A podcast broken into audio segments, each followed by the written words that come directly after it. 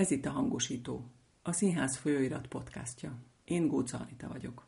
A mai adásban Térei János utolsó drámájáról beszélgetünk, amelyet Lót Szodomában kövérebb a fű címmel mutattak be az Örkény Színházban. A vendégek Ari Nagy Barbara az előadás dramaturgia, Kovalik Balázs rendező és Laborci Dóra teológus újságíró. A kezdő körkérdés pedig az, hogy szerintetek mi Lót legnagyobb dilemmája? Dóra? Ez a men- menni maradni, ez egy ilyen alapvető dilemma, illetve az, hogy az elhívást mennyire tudja komolyan venni. Tehát egyfelől látszik ez, hogy tényleg egy ilyen jó fiú módjára igyekszik az ősi törvényeket betartani, de amikor arról van szó, hogy mindent fel kell adni, és egy ilyen isteni elhívásnak engedelmeskedni kell, akkor abban elbizonytalanodik. Úgyhogy én ezt, ezt az emberi tényezőt látom így a leginkább dilemmának. Barbara? Nehéz kérdés. Talán ez a középenállás a legnagyobb probléma, tehát hogy nem tudja eldönteni, hogy valójában ő hova tartozik. És tartozni meg akar valahova. És tartozni akar valahova, és azt is tudja, hogy hova kellene. Tehát szerintem úgy a szívével és az eszével is érzi, hogy hova kellene tartozni, de valahogy mégis, mint a középen toporogna egy ilyen peronon. Mert hogy nem mer dönteni, vagy miért? Sok dolognak kell megfelelnie, és szerintem lehetséges, hogy nem tudja eldönteni, hogy melyik a fontosabb vagy a, a mindennapi kérdések és a mindennapi döntések, az apró döntések, azok elterelik a figyelmét a nagyobb döntésekről. Balázs?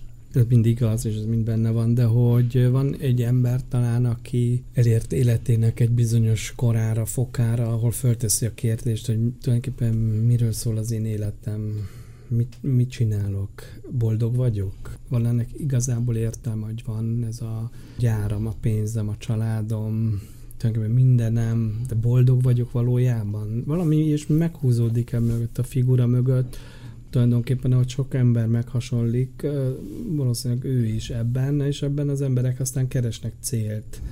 Célt, hogy tulajdonképpen én azért vagyok a Földön, mert nekem ez a küldetésem, ez a hivatásom, ez a dolgom, igenis boldog vagyok, igenis ez engem boldogát, ez én nem érzem az ő nagy boldogságát. Tehát én nem érzem azt, hogy ő egy valóban elégedett, boldog ember egyébként, akinek jó. Azt érzem, hogy alapvetően se igazából elégedett azzal, ahogy él. Hasonlóan gondolkodtam ide felé jövet, és uh, én meg egy kicsit pont az ellenkezőjére jutottam, hogy hogyha a Lóti kellőképpen elégedett és hálás ember lenne, akinek valóban elege van az összes anyagi megkötöttségből, akkor ez a történet nem így végződne. Tehát, hogyha az emberi életért önmagában hálásak tudnának lenni ezek a szereplők, és mondjuk az Istennel való kapcsolatot erőforrásként vagy önmagában értékes tényezőként kezelnék, akkor ez a történet nem így érne véget. Én pont azt látom, hogy, hogy ezeknek a hiánya vezet oda, hogy nem tudnak megszabadulni mindattól, ami Szodomában megkötötte őket. De ez nem zárja ki, tehát én azt mondom pont, hogy hogy ő nem elégedett, ő nem boldog, tehát hogy hiába van, akkor se elégedett, de tudja jól, ha se lesz még két milliárdja, akkor se lesz jobb. Az elégedettség, teljesen mindegy, hogy miben elégedett valaki, az, ö, hogy az egy istenhit, vagy a pénzbe vetett hite, vagy az, az örömök hajszolásában, az ilyen szempontból szerintem mindegy, hogyha valakit ez kielégít, de én azt látom, hogy őt nem elégíti ki a saját léte őt nem elégíti ki a saját élete.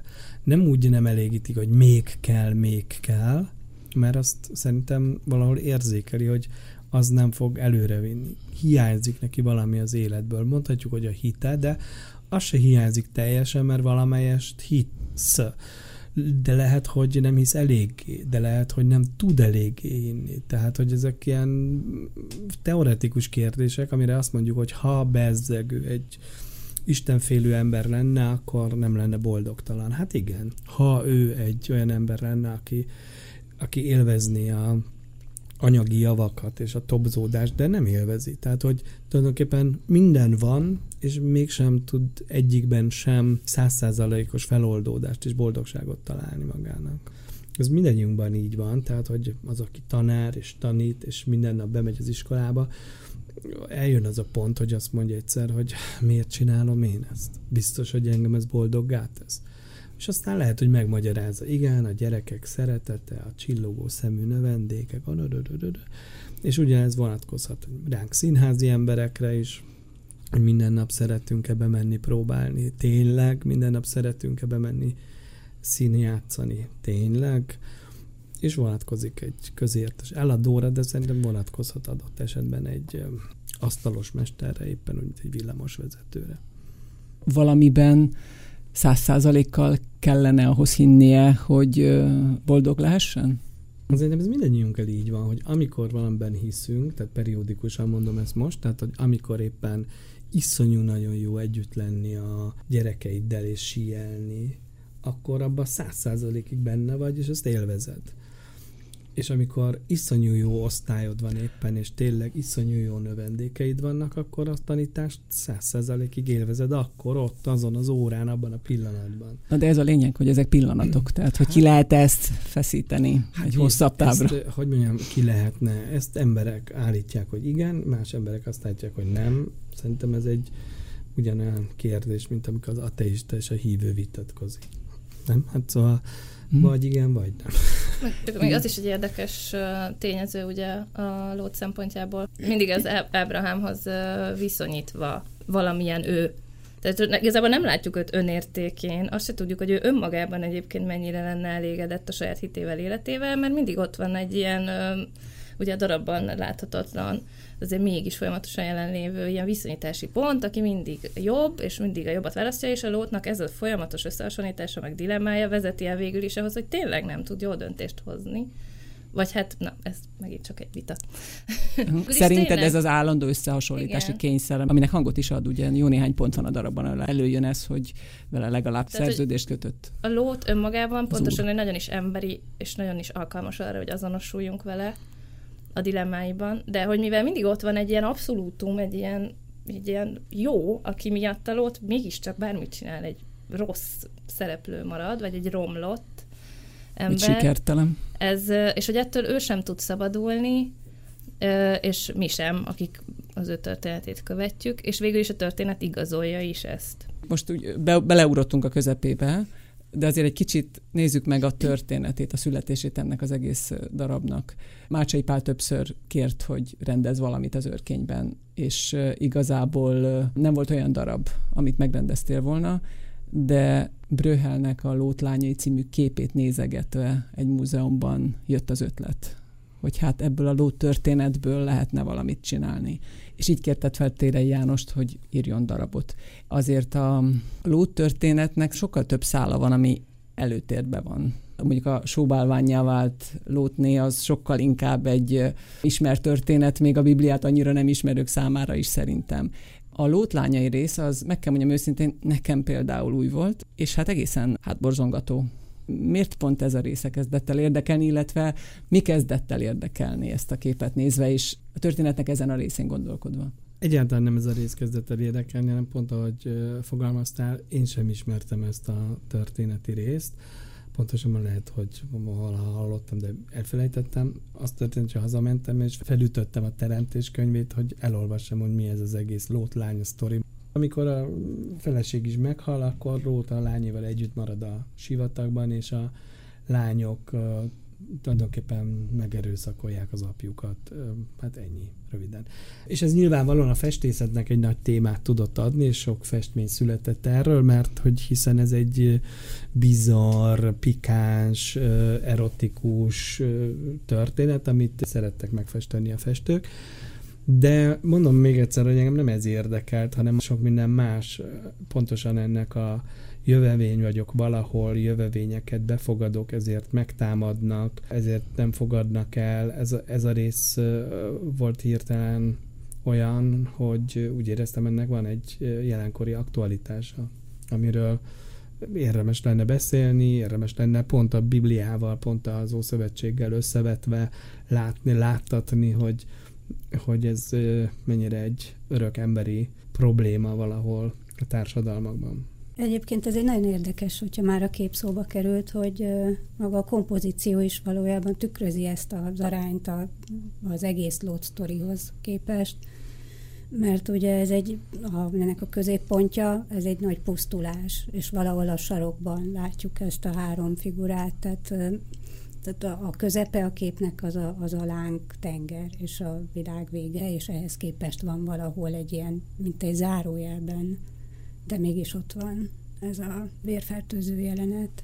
Én csak egy kicsit ilyen kortörténeti adalékot szeretnék ehhez ö, hozzátenni, hogy az Ószövetségi világképben a szexualitásnak ö, egyértelműen a gyereknemzés volt a célja, és minden olyan aktus, amiből gyerek nem származhat, bűnös és tulajdonképpen pazarlásnak tekintették, ezért volt valójában a homoszexualitás, tehát ugye benne is van, hogy halálnak halálával halljanak ilyet követel, de ez igazából nem az egyéni örömforrás, vagy a szexuális orientáció, amit ugye hírből sem ismertek szempontjából volt értelmezhető, hanem hogy ne legyen egyrészt ugye pazarlása, másrészt pedig ugye elsődleges volt minden áron a gyermeknemzés. Másrészt ugye van egy ilyen értelmezés is, hogy a lányok, akik akkor már valamennyi ideje, tehát nem, nem közvetlenül a város pusztulása után az apjukkal egy barlangban élnek, látják, hogy már ők nem számítanak semmilyen közösségben jó partinak, mert ugye már mindenük oda veszett és sehova nem tartoznak. Az utódnemzés, az, hogy fiút szüljön egy nő, az tényleg minden erkölcsi norma fölött álló tényező vagy motiváció volt. Meg az is érdekes volt, hogy egy picit így most rátérhetek a darabra, hogy ugye én tudtam, hogy ez lesz a vége, és azért feltételezem, hogy sokan tudták, de a körülöttem ülőkben is mindenkiben volt egy ilyen jaj ne. Tehát, hogy ugye nem, ugye nem ez lesz a vége. Már hogy nem akarja látni? Igen. Tehát, hogy ott többen felszíszentek körülöttem, hogy, hogy hát ez csak nem lehet a vége. Ha már itt tartunk egyébként, az a rész, hogy egy apa felajánlja a két lányát, mondjuk azt, hogy a csőcseléknek a vendégei helyett, a vendégeit védve ajánlja fel a két lányát. Ez hogyan értelmezhető a teológus szemével? A többit értem, tehát hogy a kortörténetet, meg mindent. Nem tudok ennél többet hozzátenni, mint az, hogy, hogy, hogy, hogy ugye nagyobb védelmet élveztek a vendégek, és nagyobb bűnnek számított a homoszexuális aktus annál, mint hogy nőket erőszakoljunk. Ez egy ilyen kegyetlen ószövetségi világ volt.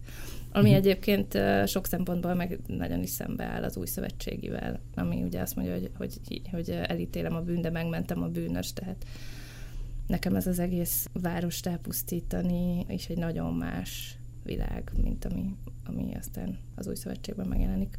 Egy kicsit menjünk oda-vissza, hogy nagyon sokat beszélgettetek Tére Jánossal, és végül született egy szöveg, amivel már nem tudtatok együtt foglalkozni mert utána meghalt. Egy dráma első változatával még nagyon sok munka következne általában. Ti hogyan dolgoztatok ezzel a szöveggel? Egész konkrétan azt is kérdezhetem, hogy a színpadon hallható szövegnek hány százaléka mondjuk az, amit akkor még nem volt meg? Hát tulajdonképpen nagyon kevés olyan mondat vagy szövegrész van benne, ami, ami nem az övé. Sőt, szinte semmi. Hát csak egy, egy ilyen átkötő mondat, vagy egy átkötő sor, mondjuk úgy, hogy 0,1 százalék, nem tudom, szóval kevés. Ez egy elég méretes dráma, anyag volt benne, úgy értem, hogy mondatanyag volt benne bőven, és ebből lehetett válogatni, szerkeszteni, áthelyezni szövegrészeket, és végül is így csináltuk meg Balázsral a szöveget, hogy megpróbáltuk maximálisan tiszteletben tartani azokat a mondatokat, amiket ő leírt, ha nem is azon a pontján a darabnak, de, de hogy azokat használtuk. Visszatérve ez a dilemmához. Nekem eleinte az volt az érzésem, hogy igazából minden dilemmát vagy döntéshelyzetet megmutat térei, vagy a szöveg, tehát utakat mutat, de semmit nem dönt el, és főképp nem ítélkezik. De aztán valahogy újraolvasva a szöveget, egyre inkább az erősödött meg bennem, hogy minden egyes lóttal kapcsolatba kerülő szereplő megmutatja egy újabb oldalát a lehetetlenségnek, hogy nem működött jól ez a döntésrendszer. Arról nincs szó, hogy hogy kellett volna dönteni, de hogy ami történt, az nem vezetett jóra. És alapvetően a kérdés leginkább az, hogy le lehet-e a felelősséget, a döntés felelősségét a, a, a saját vállunkról tenni bárhova máshova, hogy mutathatunk-e felfelé. Azt mondanám, hogy szerintem ez egy általános kérdés, nem csak erre a darabra vonatkozik, szerintem majd mindegyikre, és hát az egész életünkre. Hát honnan tudjuk, hogy a döntéseink jók? De döntenünk kell. Utólag mindig egyszerű tudni, hogy hogy kellett volna, mert akkor se egyszerű. És szerintem hát igazából ez a darab, vagy a szöveg mondjuk így iróniája, hogy pontosan ezt mutatja, hogy van valaki, aki döntéseket hoz, és utána bejön egy szereplő, egy lány, egy feleség, egy vej, vagy az utca népe, és közölje, nem így kellett volna. Hát azért ez elég nyomasztó. Vannak, akiket ez foglalkoztat, és az egész életükben foglalkoztatja őket ez, és vannak, akik meg fityet hánynak az egész, és élik az életüket, ahogy nekik tetszik. De alapvetően nem ez a működtetője mindennek, hogy jó döntést hoz-e. Például egy vezető lehet jó döntést hozni nem tudom, hogy utólag meg lehet-e mondani, hogy mi volt jó döntés, és mi nem, de hogy mondjuk, ha például az, amit Barbara említett, és számomra is nagyon hangsúlyos volt, hogy kinn is vagyok, benn is vagyok. Tehát ehhez a részhez. Ugye Lót elmondja, hogy nem is annyira lojális, azt hiszem így fogalmaz. Nem tudok mindenről, és nem is akarok. És akkor jön Menahem, ugye a vége felé, aki Kerek mondja, hogy ilyen nincs, nincs, nincs. Igen. Független ember nincs, nincs, nincs. Mintha állandóan, és nem, nem csak Menahem az egyedüli, tehát más szereplő által is bejön ez, hogy ezt nem lehet. Ez a fajta engedelmeskedem a törvénynek, és persze megint nézhetjük, hogy milyen törvénynek, az isteninek, vagy valami emberinek, és nem szólok, nem gondolkodom, nem kritizálok. Ez működik-e?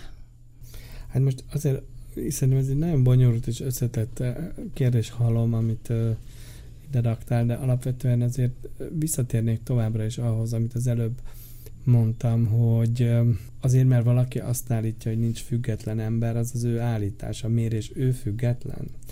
És miért, hogyha valaki valamihez, vagy valahova tartozik, mint hogy most kérdezed, akkor jobb lesz? És hogy a lót álláspontja, hogy azt mondja, hogy nem tudok mindenről, és nem is akarok, hát ez feltételezi, hogy de tud, tud mindenről, és mégis nem akar róla tudomást venni. Van, létezik, és ezzel nem őt akarom menteni, hanem általában létezik az az ember, aki tényleg nem tud mindenről, amiről tudnia kéne. Tehát, hogy a döntéseinkben mi bármiben is mindig, mindig uh, valahova tartozóan pontosan kiállunk száz százalékig valamiért, és meg vagyunk arról győződve. Hát csak azt látjuk a hétköznapi életünkben is, a történelemben is, akár a bibliai ókortól kezdve a mai napig is a politikában is, hogy állandóan mindenki, minden ellentmondásba kerül önmagával. Tehát azt vallja, hogy demokrácia, és mégsem úgy cselekszik, azt vallja, hogy, hogy diktatúra is mégsem, és azt vallja, hogy keresztény is mégsem, és azt mondja, hogy muzulmán is mégsem, és mindig minden keveredik mindennel. Én nem nagyon látok olyan embereket, akik, vagy olyan intézményeket, akik tényleg száz, száz, száz, száz százalékig meg tudják valósítani azt, hogy ők valamilyen tézis mellett, vagy ideológia mellett letették az életüket, és ott abban makulátlanul meg is tudják valósítani.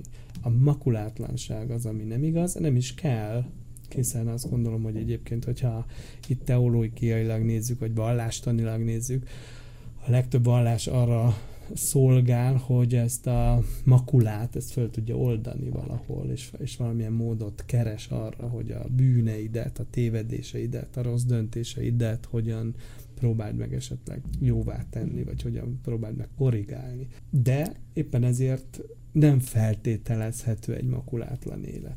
A kérdés az, hogy önmagában az engedelmesség az De egy jó politika-e? Engedelmes, kinek engedelmeskedni? Tehát a politikának engedelmeskedni, vagy valamilyen Istennek engedelmeskedni, de azt is tudjuk, hogy Isten csak úgy nincs. Van Isten, és aztán vannak vallások, amik rátelepednek az Istenre. És ezek a vallások hoznak törvényeket, de hogy mi az eredeti isteni törvény, ezt mi most már csak a vallások képviselőin keresztül ismerjük. Vagy elfogadjuk, vagy elutasítjuk őket. Ugye ez is benne van a darabban, hogy hát, hol a törvény határa hatája. Hát pontosan. Tehát, hogy az, a, az az ember az mindig meghasonlik önmagával, aki ezt a kérdést fölteszi. Szerintem nem is az engedelmesség a kérdés, hanem a hit, és ugye itt a jó és rossz döntésekről beszéltél, és ugye te, aki nézőként nézed, vagy olvasod ezt a történetet, így látod, hogy mi lenne a jó döntés. De ha emberként benne vagy egy, nem tudom, nem is viszonylagos, hanem egy maximális jólétben, és egyszer csak két vagy idegen azt mondja, hogy neked most itt ezt az egész kószereit itt kell hagynod, mert holnap lesz, ebből nem lesz semmi, de közben meg, ahogy most vázoltad ezeket a dilemmákat, így nagyon erősen az a kép volt bennem, ami a darabban is van, ahogy a lót is hasonlóképpen tipródik, és akkor így az angyal meg így fogja a fejét, hogy te szerencsétlen, eljöttünk hozzád, itt van tök egyértelmű az elhívás, menjél, tehát, és akkor közben meg mit csinál az ember, tipródik ezt az egyrészt, másrészt menjek, maradjak, és közben meg uh, nyilvánvaló, hogy nagyon kevesen vannak azok, akik ilyen halálugrásokra képesek a józanész és minden uh, ellenére, mert jött egyszer csak valami, egy elhívás, egy megvilágosodás, egy bármi, és arra képesek feltenni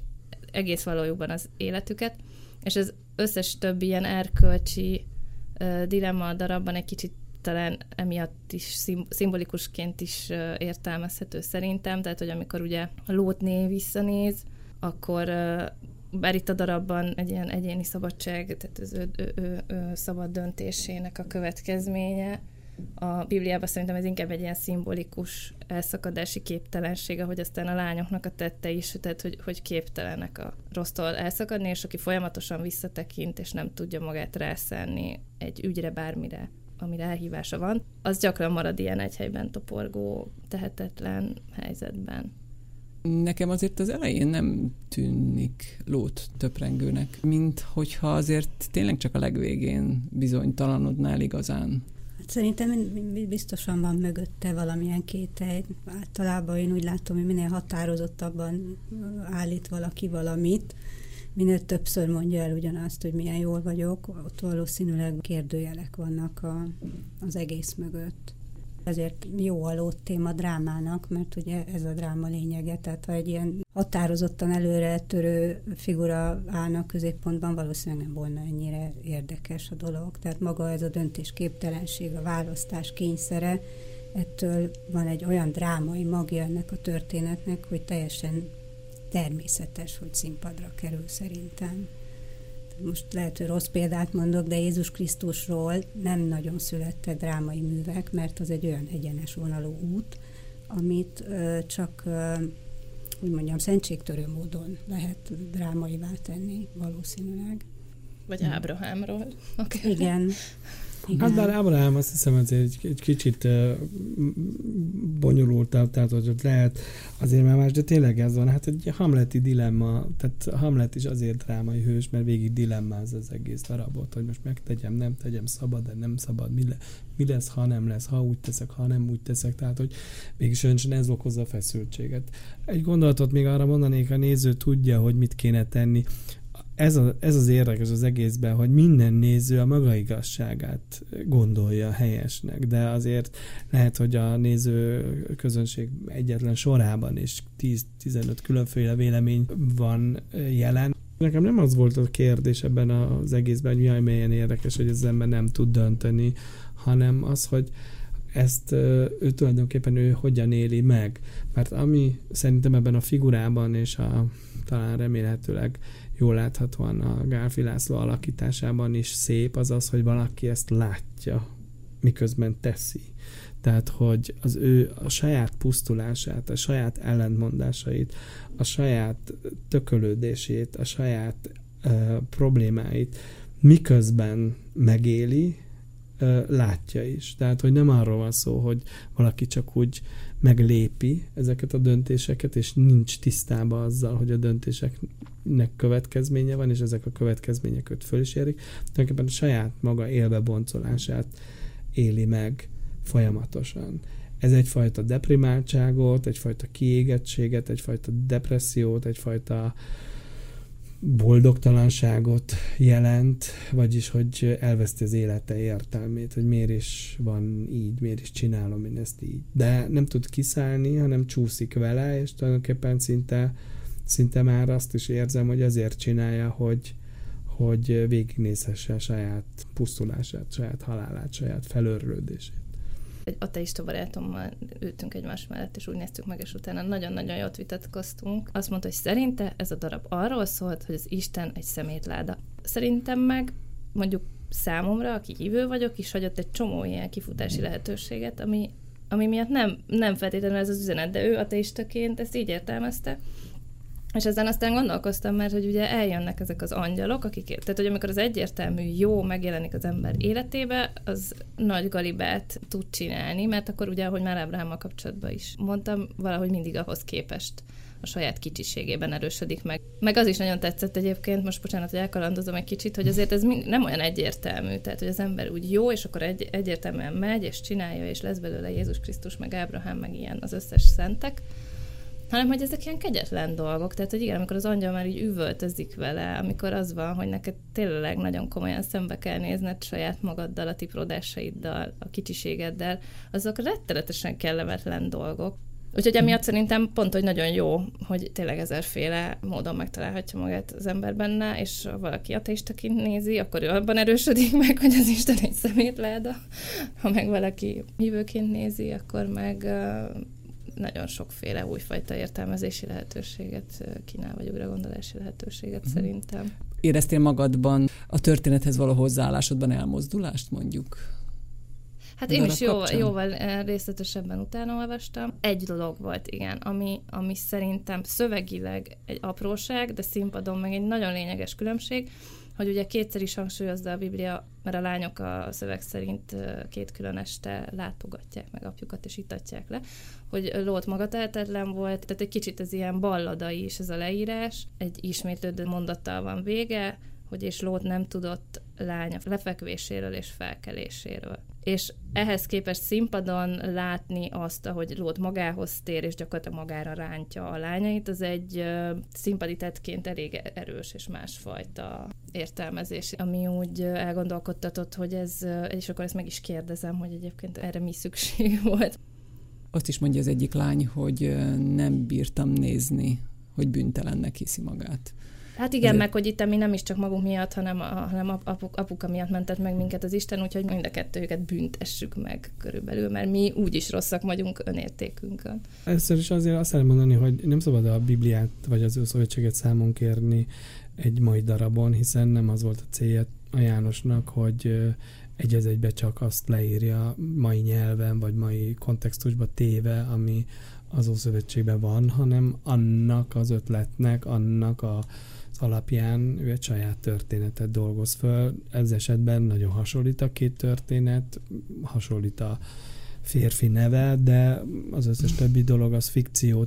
A színháznak vannak saját törvényei, és egy színházi nyelvnek is. Tehát, hogy visszatérjek például arra, hogy egyik nap megerőszakolja az egyik lányt, aztán utána ugyanaz a jelent még egyszer lejátszódik, hát ez a színpadon így dramaturgiailag előre láthatóan kiholtja az egyiket a másik után. Ez egy balladában nagyon izgalmas, és ott van egy balladai struktúra, jelenet ismétlésnek van egy nagyon hangsúlyos drámai ereje, de mindez ugyanez a színpadon kétszer ismételné meg önmagát. Így is nagyon sok olyan szöveget hagytunk el, amiben azt éreztük, hogy tulajdonképpen ismét ismétli, ismétli, ismétli önmagát a történet, vagy adott esetben különböző megszólalások. Ennek az az oka, hogy visszaugorják még egyszer az elejére, hogy amikor a János kiírta ezt az első anyagot, akkor ez is volt a célja. Tehát, hogy ő azt mondta, hogy most hagyjuk abba a beszélgetéseket, ne vesszünk el a részletekbe, most leírom az összes gondolatot, jelenetet egymás után, ahogy gondolom, és akkor aztán álljunk újra neki. Tehát, hogy ez egy teljesen természetes dolog, hogy egy ilyen szöveg ki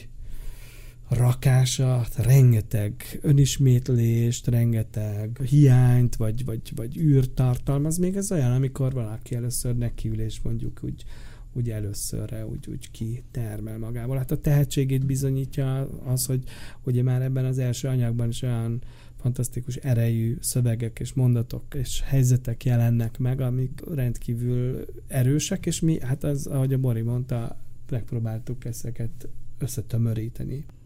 A kérdés az, hogy miért válik Lót ebben az előadásban végül tudatosá, az pedig hát egy meglepő fordulat volt a János részéről a szövegben, hogy igen, mondhatni azt, hogy vagy begerjed, vagy, valami bekattan, és nem passzív elszenvedője lesz ennek a történetnek, hanem már aktív részese is valamilyen szinten. Itt is van azért egy nagyon lényeges történeti rész is, és egy mai, hogy nyilvánvalóan az Ószövetség Lótot mindenképpen fel akarja valahol menteni, tehát hogy még, végső soron mégis az Ábrahám törzséhez tartozó szimbolikus személy és férfi, ahogy mondtad, egy soviniszta világban élünk, ahol nem tesz jót az, hogy ő tudatosan bűnt követ el, mert akkor visszamenőleg is át kéne értékelni a tetteit. Inkább vigyek el a lányok a balhét. Pontosan. Nem beszélve arról, hogy feltehetőleg, hogyha most ilyen tudományos szemmel nézzük, akkor valószínűleg ezre a történeti befejezésre azért is lehetett azért is lehetett fontos, mert aztán későbbiekben a történelemben ugye az izraelitáknak rengeteg problémáik voltak a, a moabitákkal és az ammonitákkal, és ellenséges viszonyban voltak vele, miközben szomszédos testvéri nép volt, és feltehetőleg ez a példázat arra akart visszamenőleges magyarázatot adni, hogy hát igen, igen, rokonok, de vérfertőzésből születtek, tehát ezért szemetek velünk, le kell őket győzni. Tehát, hogy ez egy feltetőleg egy ilyen magyarázat arra, hogy egy vérfertőzésből származó nép az nem lehet ö, olyan, mint mi vagyunk. Tehát, hogy nem tiszta vérűek, mondjuk így. Amit az előbb próbáltam mondani, hogy valaki egy idő után tulajdonképpen, mint egy ilyen filmben a saját maga pusztulását nézi végig, abban van valami mazohista, van valami pervers, van valami kegyetlen, van valami fájdalmas, és talán ez a lépés is ehhez tartozik hozzá, hogyha már ide jutottam, akkor most már csapjunk bele, legyen vége. Tehát, hogy van egy ilyen pusztuláskeresés, egy ilyen nihilizmus is már a, a lódban a végén. Úgy mondjuk ezt, hogy már nem józan eszével gondolkodik, bár elég józan, azt keresi, hogy hogyan, hogyan lehet ebből kipusztulni, kirohadni, kiégni, mert, mert ő maga nem tud véget vetni ennek. És én valami ilyesmit érzek benne. Az Isten az Ószövetségben elég kegyetlen, pusztít, rombol, árvizet okoz, csapásokat mér, a saját népére is. Tehát, hogy Izrael népét úgy ostorozza, mint kevés más Isten az övét. Tehát, hogy hihetetlenül egy büntető Isten.